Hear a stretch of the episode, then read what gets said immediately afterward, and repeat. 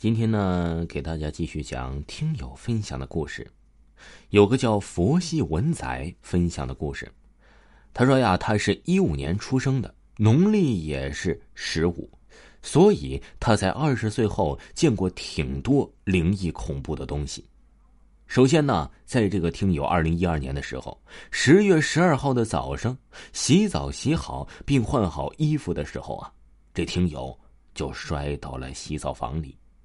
因为那时候啊，他们家这边是广州，热得很，所以他洗的是冷水澡，所以索性就不会因为二氧化碳中毒。这听友在他的老家的时候昏迷了快二十个小时才到医院，因为那时候这听友一直是昏迷着的，所以啊，他是啥也看不到，啥也看不见。不过在昏迷的时候，他的神识貌似是跑了出来。就在医院的病床上飘着，他记得见过谁看过他。还有啊，这听友在二零一三年的时候醒了过来，什么记忆、什么记性都没了，连说话都不会说。这听友只记得当年呢，他是回到家的。那时候，因为他老家是祠堂，就在墓碑的后来盖房子的时候被改成的民用住房，所以。那个时候啊，这听友一直是在一楼睡觉，在某天晚上见过放神牌的位置有团白雾从这个神牌里飘了出来，当时或许还没有意识到害怕，所以也就没有了什么感觉。接着下一年，就二零一四年的时候啊，这听友就去了寺庙住了一段时间，那时候啊，这听友是跟他的妈妈一起去的。因为他的爸爸是在二零一零年的时候就已经死了，下午才坐车回家，但因为太远，要坐七个多小时的车，所以晚上才到家。在那天晚上，因为他妈妈只能自己一个人走，也走的比这个听友要快。就在听友经过一个十字路口的时候，他看到了有四五个骨头大堆，要挡着这听友要回家。但是，一眨眼就不见了。当时啊，这听友也没多想，回到家就跟他的妈妈说了。他妈妈竟然说：“你想多了。”然后下一年，就是二零一五年的时候，他跟他的妈妈也去了寺庙。不过呀，这坏事就出现了。那时候，因为寺庙啊，早上四点多就得起床去上晨课。而那时候啊，这位听友是坐着轮椅的，所以他的妈妈也推着他一起去上。在当天晚上，这听友像第一次去一样低着头睡觉。那次他就睡不着，低着头啊，其实眼睛是睁开的。于是这听友就看到前面有一个头发垂下来的女生在走着。不过呀，他抬起头的时候却没有看到了长头发，看到的都是男人。还有一位听友也分享了一则他的。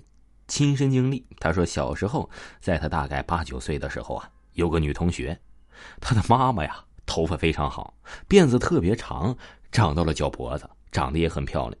家里有三个孩子，都是女孩她是老大。那时候啊，计划生育管的特厉害，老三生下来就送人了，送给他的亲舅舅了。他爸妈呀是做水果生意的，那是一个秋天。晚上，他爸妈去进货，开的呀就是那一个那种小货车。那天很奇怪，外面很冷，他妈妈非要坐到了后面。他爸说呀：“你坐车里，外面太冷了。”他妈妈当时不知道为什么就要坐后面，结果呀，他爸爸下来了，把后面的车篓子都锁得很紧了。一路上开得很慢，就这个速度开到半路，他妈妈就掉下去，没到医院就死了。哎。那时候啊，就把尸体给运送到家里来了。远远的看了一眼，没什么印象了。印象最深的就是那一大片的长头发。后来家里人呢，把他埋在了镇政府后面的一块荒地上。又过了几天，送人的那个小女娃半夜突然哭个不停。那时候她也就两三岁的样子，坐起来就喊“妈妈，妈妈”，叫得很大声。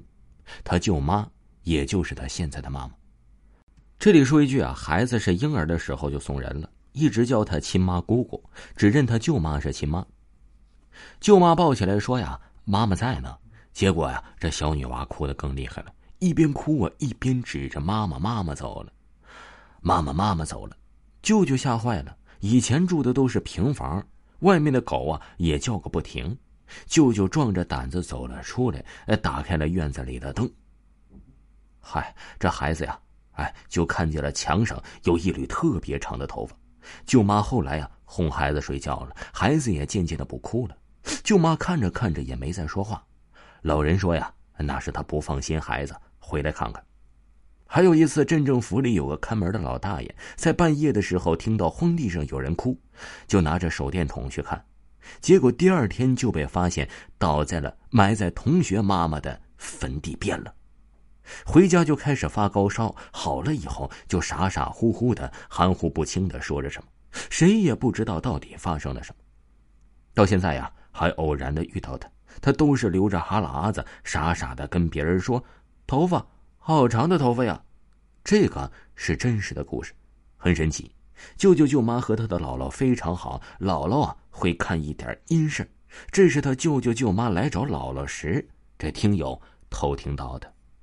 听众朋友，本集播讲完毕，感谢您的收听。